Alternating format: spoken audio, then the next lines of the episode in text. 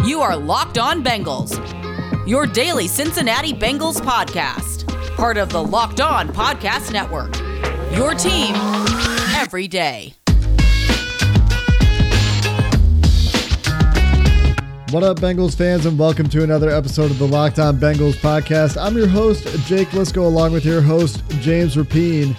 Today, we are going to discuss dates. We've got rookie mini camp, we've got off-season activities, the NFL released the schedule, and the Cincinnati Bengals released their inaugural ballot. We'll talk about any surprises, whether they were inclusions or exclusions, and then, as we always do, on Thursdays in the offseason, we dive in to the weekend mailbag. If you're new to the podcast, we know we've been having some issues specifically with iTunes lately. If you're having issues and you're normally an iTunes listener, you'll have to continue to get your Locked On Bengals episodes from any other place that you get your podcasts. I don't know when the iTunes issue will be fixed, but hopefully soon. We're out there on Apple Podcasts. I think they're okay. Google Podcasts is okay. Odyssey is okay. So plenty of places to find us, but did want to get that disclaimer out about the iTunes issues lately for everybody. Tell your friends if they're like, where's the Locked On Bengals episode since, since April 30th, which I believe is the last episode we have on iTunes. Tell them that they can find it elsewhere. If you're new to the podcast, also make sure you follow us because we will have content for you all off season. Before we get to the questions, James, let's discuss these dates. You've got a story up on allbengals.com. You've got the dates from the NFL memo. I'll let you run through it. Let's go. Well, it starts off with number one, Ja'Marr Chase and the rest of the Bengals rookies a week from Friday, May 14th, get together for rookie mini camp. And this isn't just the Bengals 10 draft picks. You're talking about all of their college free agent signings, which we went over on yesterday's episode, plus a couple of veterans Jake, that they they brought in, and, and it, veterans because they aren't rookies. But uh, one, Eric Dungey, former Syracuse quarterback that spent a little time on the Browns practice squad, uh, has gotten an invite to camp, as has Jimmy Robinson, who I don't even know if I should call him a veteran because he technically, I guess, would be a rookie. But uh, he's a speedy wide receiver, run ran a 4.28 40 yard dash at his pro day last year.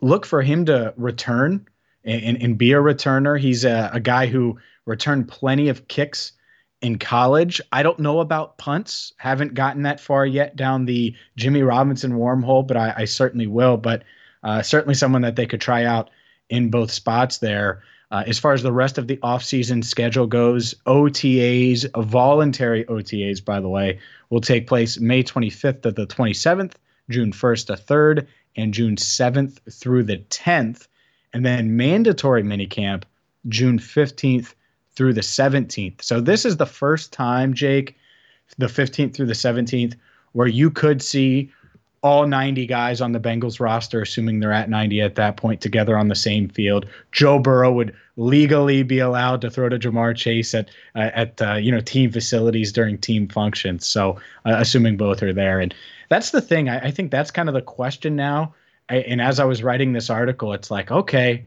where will Joe be uh, May 25th from a health standpoint? What about June 7th? What about June 17th?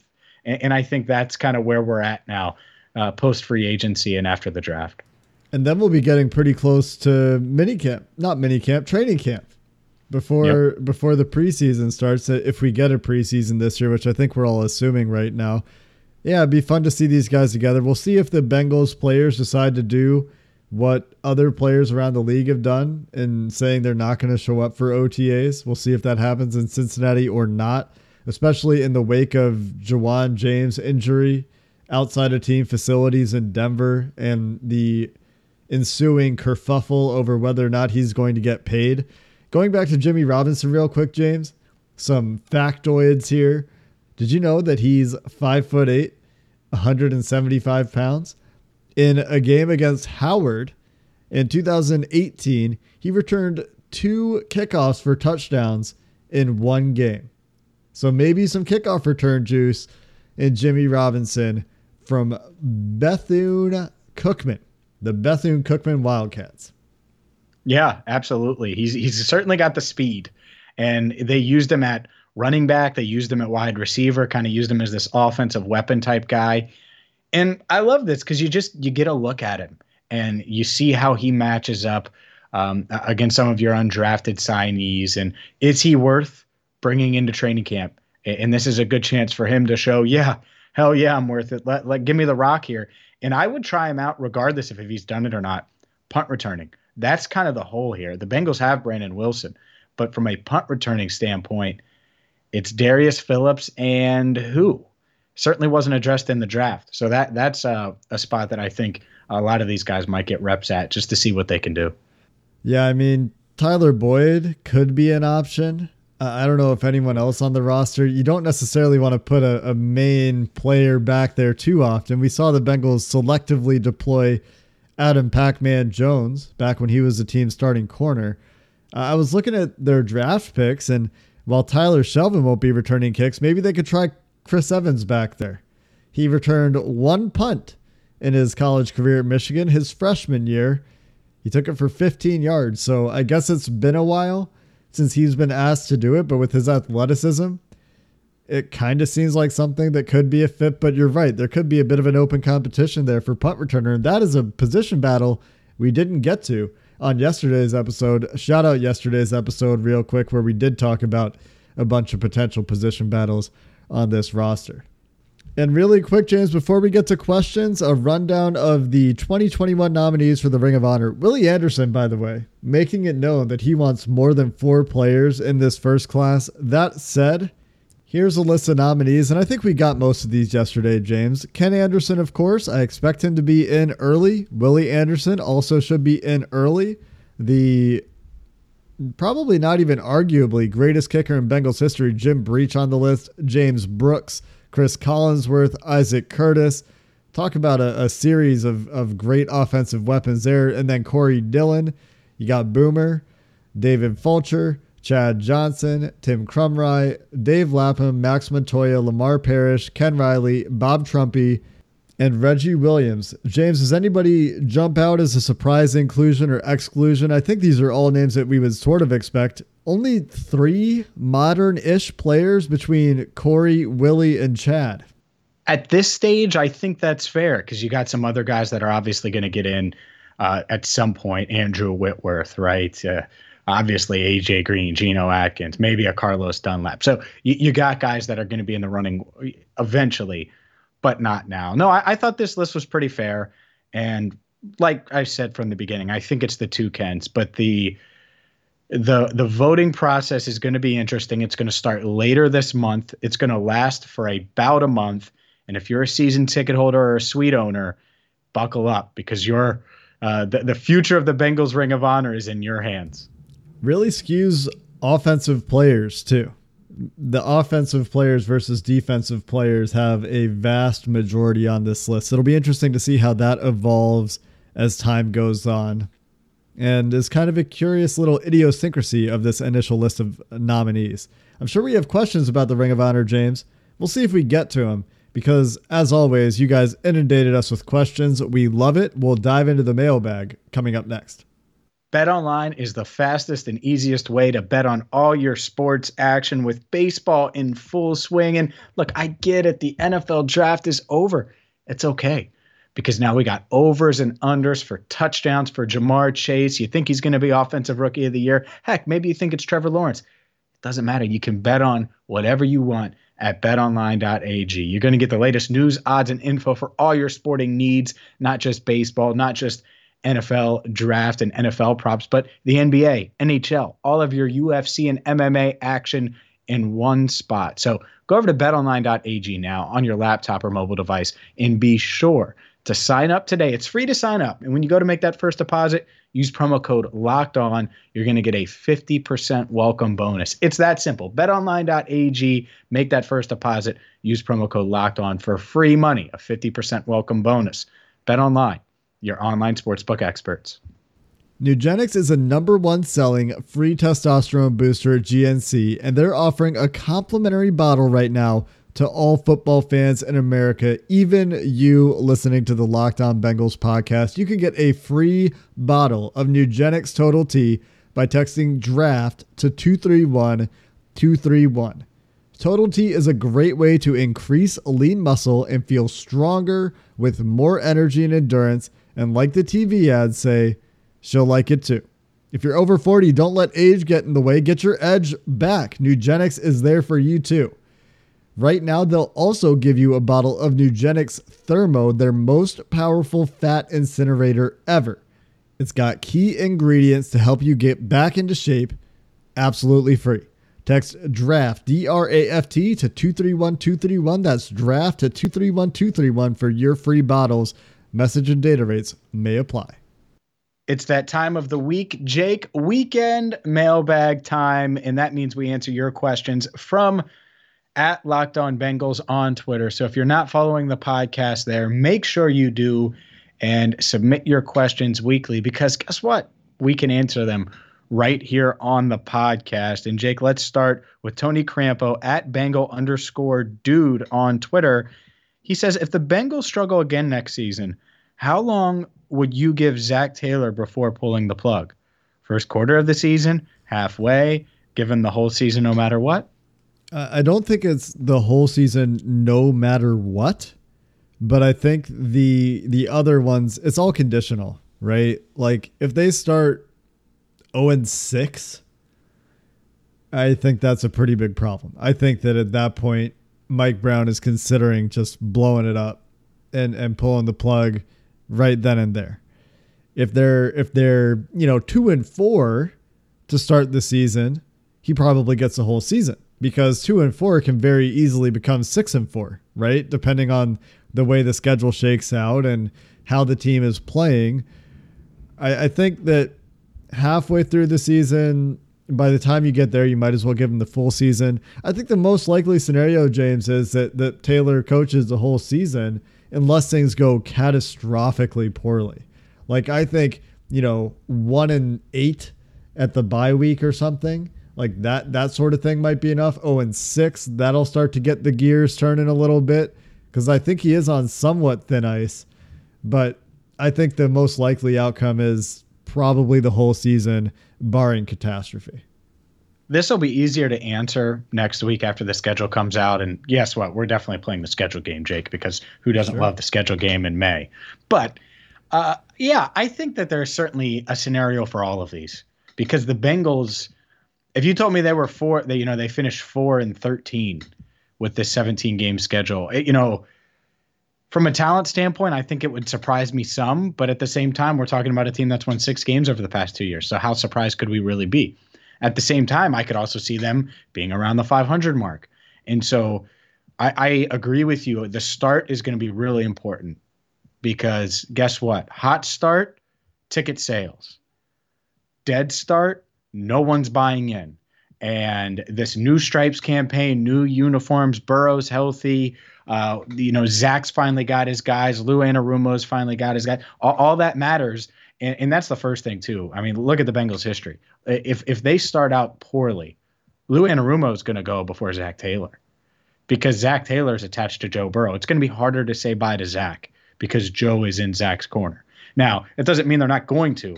And I agree with you. I think the most likely scenario is Zac probably coaches the entire season next year, or this year, excuse me, unless something really goes bad. And that could mean not just record, culture wise, that could mean a lot of things. Maybe Joe voices his frustration, right? And and suddenly says, Hey, I don't know about Zac. And I'm not saying he's gonna say that, but there's so many things that could happen.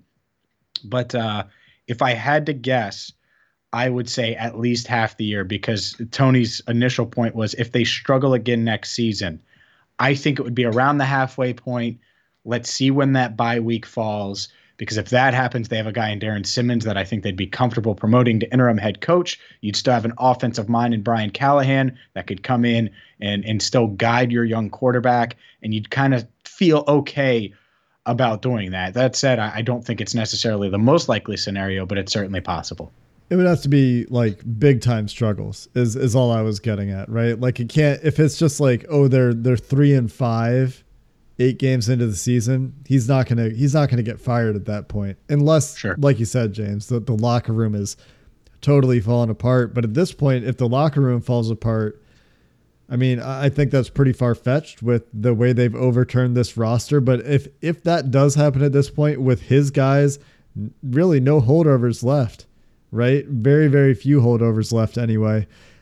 That would be entirely on this coaching staff. So if that happens again, maybe there's a problem there. But I certainly think that at this point, with their guys in the building and really all the rooms, hopefully we're not hearing that same issue again for the third year in a row.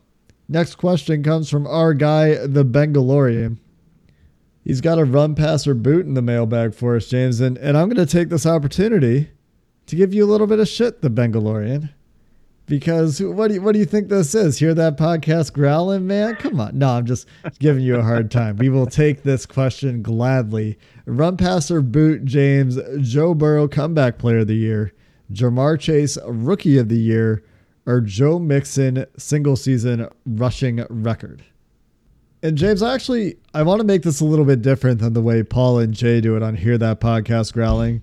I'm going to say run is like high percentage play, third and short. You're, you're going to get the first down. Pass is like lower percentage play, even though that's not how it works in the NFL. Say it's like second and 15, you need to pass the ball. And then boot is we got to punt. It's fourth and 30. Okay. All right. Well, can I start with boot, or do you want me to go in that order? Sure. Yeah. Go in whatever order you want. All right. Well, I'm booting Joe Mixon breaking the Bengals season single season rushing record. I just I don't think that's going to happen in this offense. I mean, you really think he's going to outperform what Rudi Johnson did in 2005, 1458 yards? I just don't see that. Rudi Johnson had 337 carries that year, uh, the the second most by the way, also Rudi Johnson, 361 carries in 2004 had 1454 yards. So I just I don't see that because they're going to throw the ball a lot. And so I will run with the fact that Joe Burrow could absolutely be the comeback player of the year. I think that the the weapons are in place and if the offensive line keeps him upright, then why wouldn't he be able to put up pretty damn good numbers? And he's already a star, which you like when you're talking about potential comeback player of the year type guys and everyone saw that injury. And think about the the entire national narrative about how the Bengals need to protect Joe Burrow. So if he throws for 4,300 yards and leads the Bengals to eight wins and 30 touchdown has 30 touchdown passes and they're just really really fun to watch, he could certainly be in the running for that. And then I'll pass because I still think there's a, a shot at this, basically because of what I just said. Ja'Marr Chase has a, an outside shot at Offensive Rookie of the Year. It's really, really, really, really, really, really, really hard to do if you're a receiver. See Justin Jefferson last year. But is there a chance? I think so. And he's probably the best non quarterback, has the best chance to me. I mean, I guess you could throw one of these running backs in there, but I think Chase has just as good of a chance to have immediate success as Travis Etienne or Najee Harris does. So uh, that, that's that's my order. What about you? I think you throw Kyle Pitts into the mix too. I'm with you on the boot.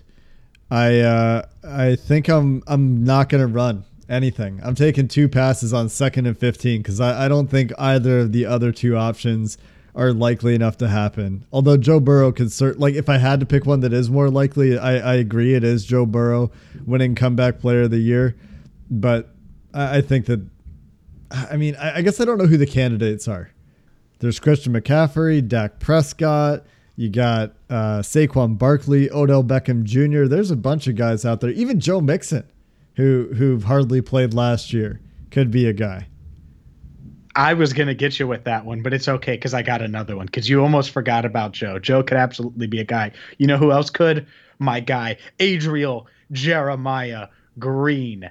Yes, he could. I know he's not coming off of injury, but man, he he was playing injured last year. It looked like, and so if he goes for you know a thousand yards in Arizona, uh, look out because I think he could get in the running. A boy can dream. Let's talk a little bit about the Joe Mixon rushing record conversation because it's not a terribly lofty goal to attain for the Bengals. 1458, pretty good considering like they've had some pretty good running backs in their history. Joe Mixon in 2018 averaged 4.9 yards per carry on 237 carries. Now, if he actually got to 300 carries that year, that sets the record.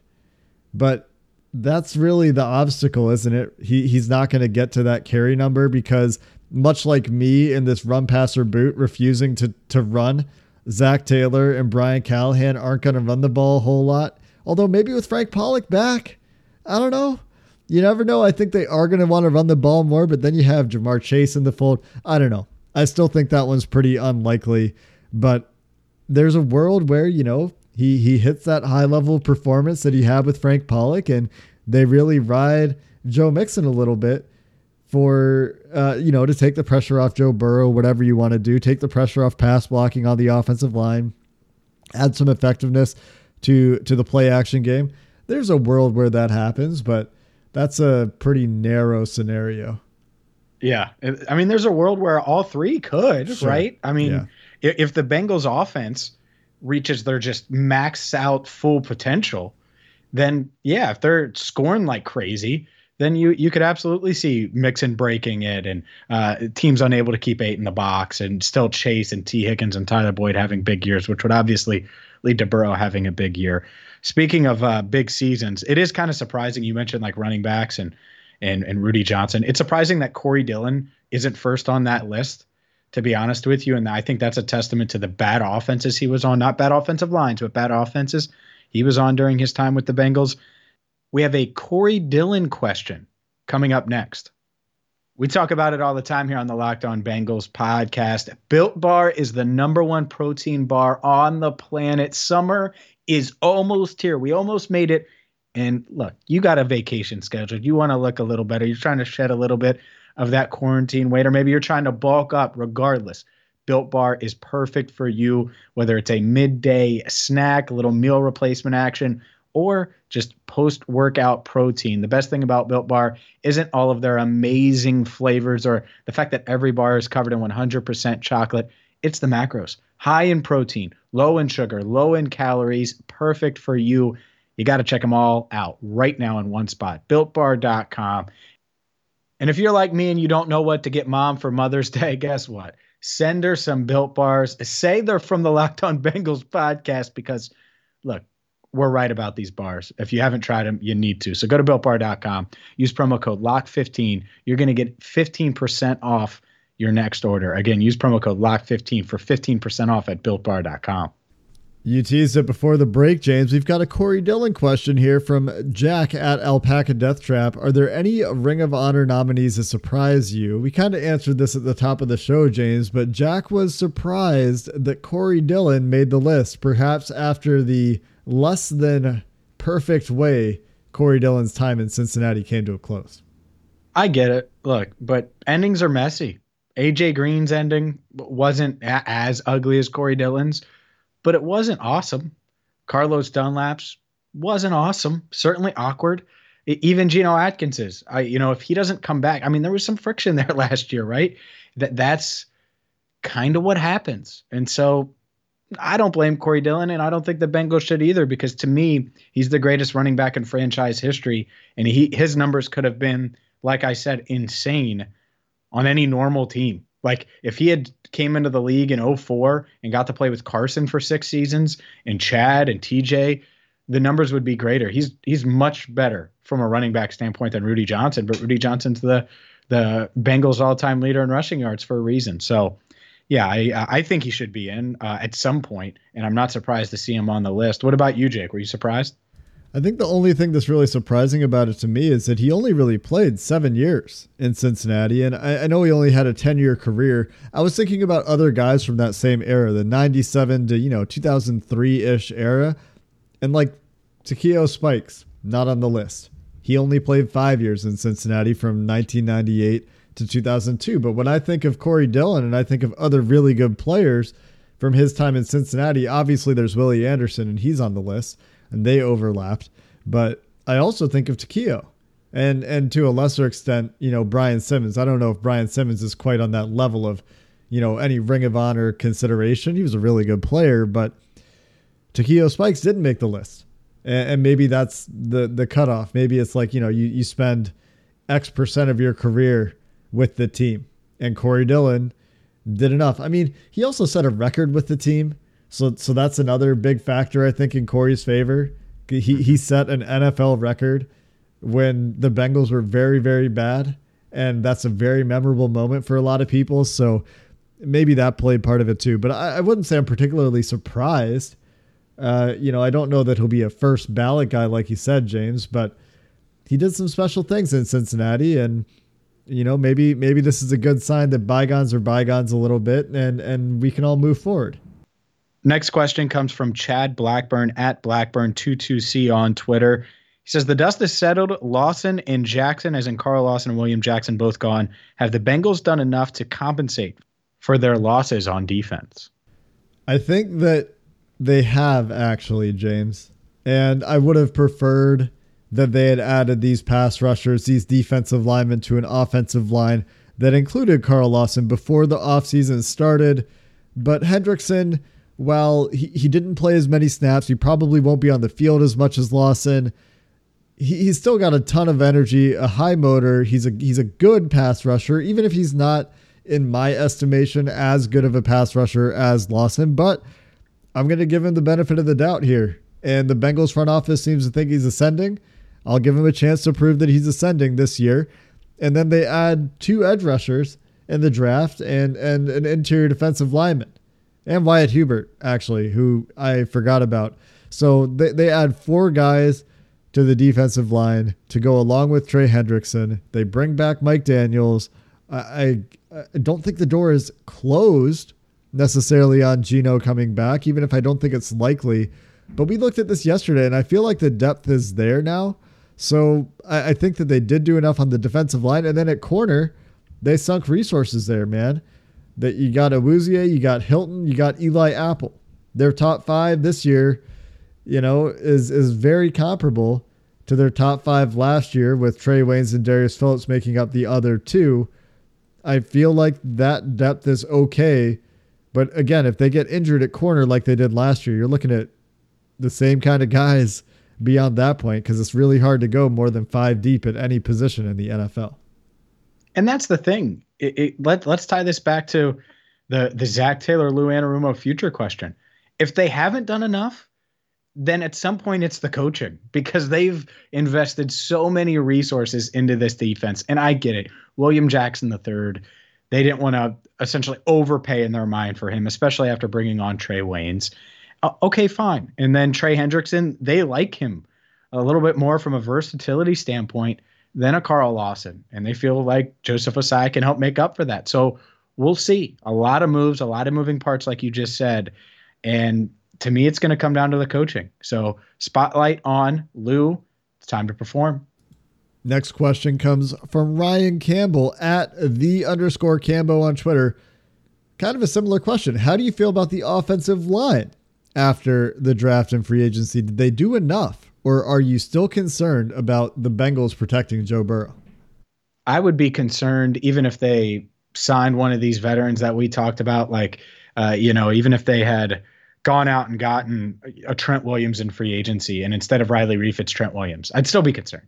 If they had drafted Penei Sewell instead of Ja'Marr Chase and their entire draft was the same, I'd still be concerned because the past five years they've struggled to keep their quarterback upright. That being said, I look at the roster and the offensive line room in general, and it's certainly better. Absolutely better. Let's just throw the fact that they uh, removed an incompetent coach and at least have an average offensive line coach, maybe better in Frank Pollack. Let's just for, forget that for a second and look at it because Bobby Hart never should have signed or gotten a three year extension like he did with this team and a few years ago. And the fact that he was the the right tackle, I get it. They like the smarts, they like his instincts, they like that blah blah blah blah blah. Riley Reiff is an upgrade. He just is. Um, I, I, think that Jackson Carman is going to be better than the league worst guard play that they had last year, even though some are down on that pick. Quinton Spain and Xavier Su'a-Filo are going to battle it out for one of the guard spots. And guess what? The guy that loses that battle is suddenly on your bench and is better than what you had coming off the bench and playing guard in Billy Price last year in week one, right? So the depth has increased. And sure, are you still, does Jonas need to stay healthy? Are you wondering about Trey Hopkins and, and his health after tearing his ACL in week 17? Will Billy Price need to start at center? Will they go out and sign a veteran? Of course. You know, you, you can't get enough help. I would totally be open to adding another veteran or two but they're certainly better. And it's okay to be concerned because for the past half decade, the Bengals offensive line has been below average. I think they threw a lot of resources at it, James, but I am definitely still concerned because while it does look better on paper, if if you lose a couple of guys, you're right back in the same situation you were last year, and I guess that was always the case. But there's there's questions at really every position of this offensive line, and the range of outcomes is significant. At left tackle, Jonah Williams is probably still the best best player on this offensive line, but he needs to stay healthy. So there's your question at left tackle. At left guard, Xavier Su'a-Filo and Quinton Spain both looked competent but Quinton Spain had his share of, of mishaps as well. And so what what version of Quinton Spain are we getting? That that's a big question there. And for Su'a-Filo, you know, he had an injury last year too, and he's not been a great full-time starter in the NFL. He could be average, but you really don't know what you're getting out of those two guys. You're hoping the competition breeds something good. So the the the range of outcomes so far is Jonah plays 16 games and he's good, or Jonah gets hurt. And at left guard, you, there's there's you know below average to above average as your range of outcomes at left guard. At center, if Trey Hopkins plays, great, you're probably average. If not, big question marks, right? Billy Price, Trey Hill, who knows? Both of those guys are big. Who knows? I, I would not have super high expectations, but you, you never know. So again, Trey Hopkins healthy, you're probably feeling pretty good, at least average there. Right guard Jackson Carman, position transition, right? But we're expecting him to come in and and hit the ground running. He looks like a guard when he plays tackle. I, I have a lot of confidence there, but still questions, right? Rookie, changing positions, never played guard in games at Clemson, so questions, right? And and and then you go to the backups there if it's Su'a-Filo or if it's Quinton Spain. Yeah, those are fine backups, but as soon as they're starters, they're not backups anymore. So you're hoping that that Carman hits the ground running and he's an average guard plus at the start. And then Riley Reiff. Even here there are questions, James, because he's kind of coming off a career year a little bit. And I don't mean to poo-poo this. I do think he's a better player than Bobby Hart, certainly. But you go back just a couple years, and his pass protection numbers look kind of similar to Bobby Hart's most recent year. There are still some very significant differences here. I think he's going to have fewer pre-snap penalties. I think he's going to have fewer blown cover, blown protections altogether. I think he's going to be a better communicator. I think he's a better player. But how you know will he reprise his career best year? Will there be a little bit of regression? So this is where I'm still concerned. And like you said, James, even if they sign Joe Thuney and draft Penei Sewell, there's still some of these questions because they're rookies, because guys get hurt, because this, because that. But when we start to talk about, yeah, on paper it looks better.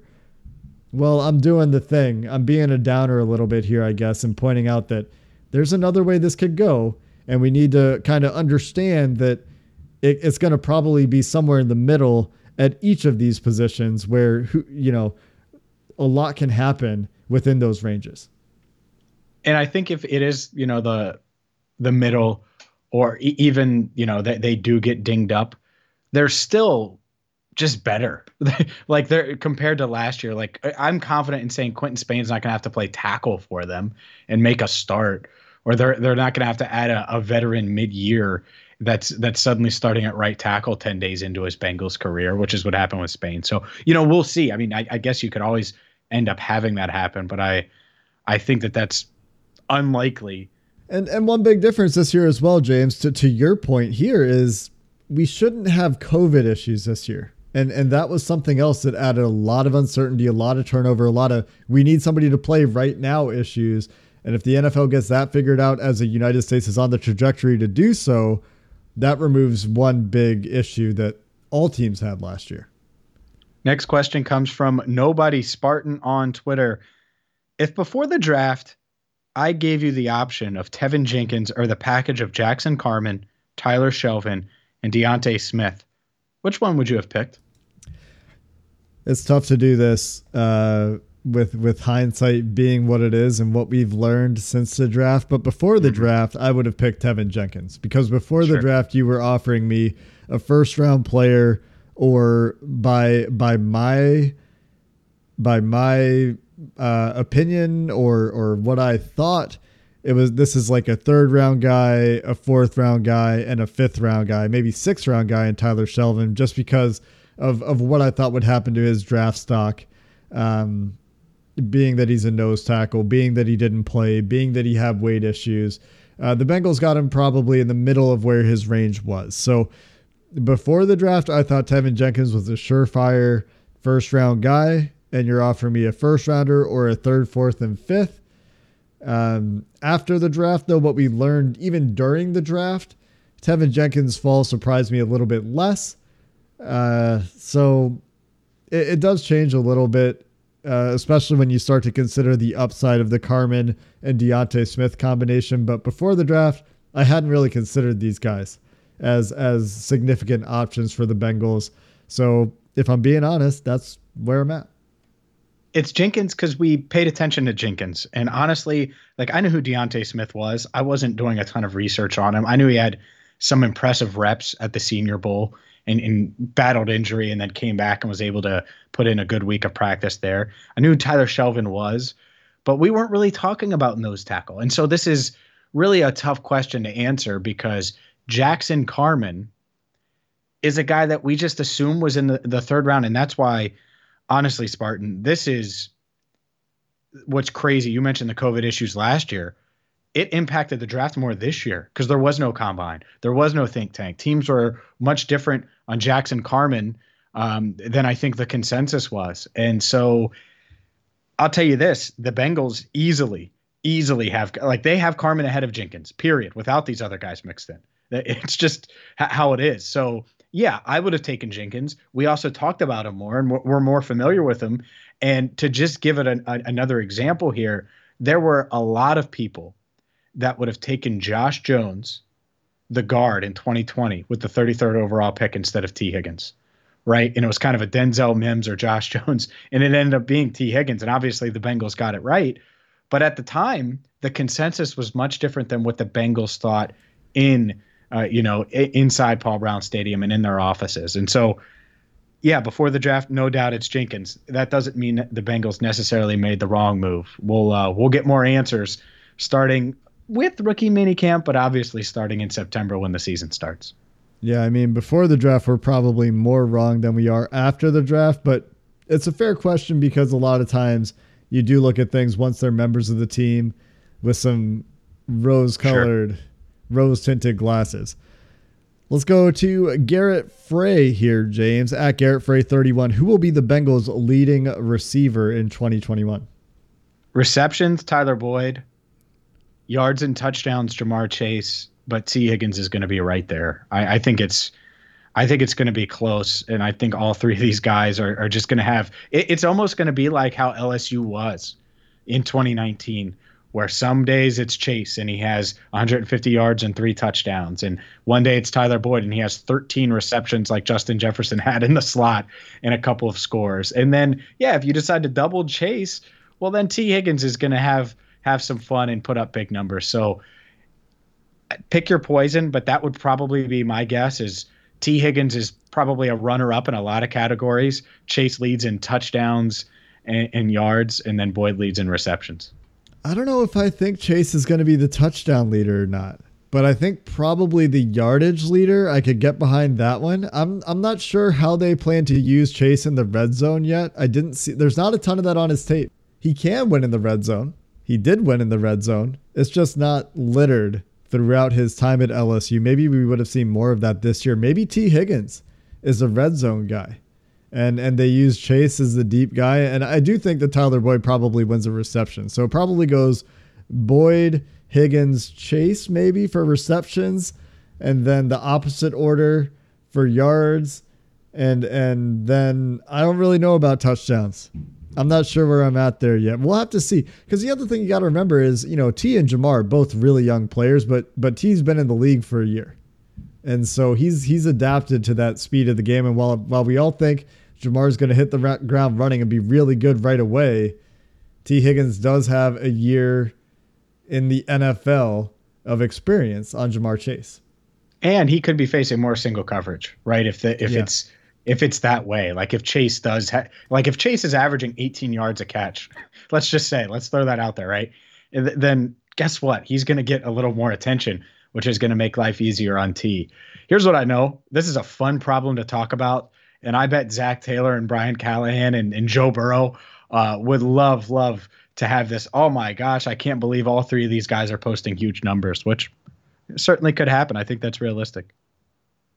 And I will say one other thing about T. Higgins. He was like two missed deep passes in that Washington game away from averaging like 15 yards per catch and going over a thousand yards. The injury notwithstanding and not playing with Joe Burrow notwithstanding, Joe Burrow missed him twice in that Washington game on what should have been deep touchdowns that that could have had his stat line a lot closer to 69 yards, a thousand or 69 catches, a thousand yards, and eight touchdowns. So that the T Higgins was this close to that being his rookie line, and and that I think is a lot more impressive than you know 9086. Even though those numbers are pretty impressive, given that he missed games in and of itself. Final question of the mailbag comes from Ben Nicholas. Jake, are you concerned for Josh Tupou making the team after we signed and drafted so many defensive linemen, not to mention the bad luck of number 68. That last bit's concerning, man. Why you got to put that out in the universe, man? Don't bring that into my don't bring that into my world. Josh Tupou is going to make the team, and he's going to continue to be the goat he's always been. Uh, but realistically, I don't know. There's going to be a competition. We talked about it yesterday. He's going to be part of the competition. And I hope that he has been putting in work in his opt out year and comes in ready to play because I really like him as a player. He's a lot of fun. But I do appreciate the Josh Tupou love, the Josh Tupou question here because you guys know how much I like him as a player. That's going to do it for this episode of the Locked On Bengals podcast. We're back next week. We'll have the schedules coming out really soon here. And as James said, we'll play the schedule game and we'll have much more for you next week. Until then, Bengals fans, Who Dey, have a good one.